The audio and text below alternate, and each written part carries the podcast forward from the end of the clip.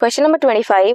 A burglar in a huff forgot to wipe off his blood stains from the place of crime where he was involved in a theft and fight.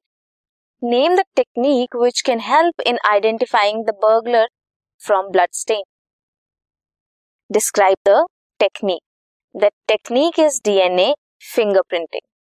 कैसे होता है extract करेंगे DNA from cell उसकी PCR की help से amplify करेंगे DNA को treat करेंगे उन्हें विद रेस्ट्रिक्शन एंजाइम ताकि वो पर्टिकुलर पोजीशंस पे कट कर सकें।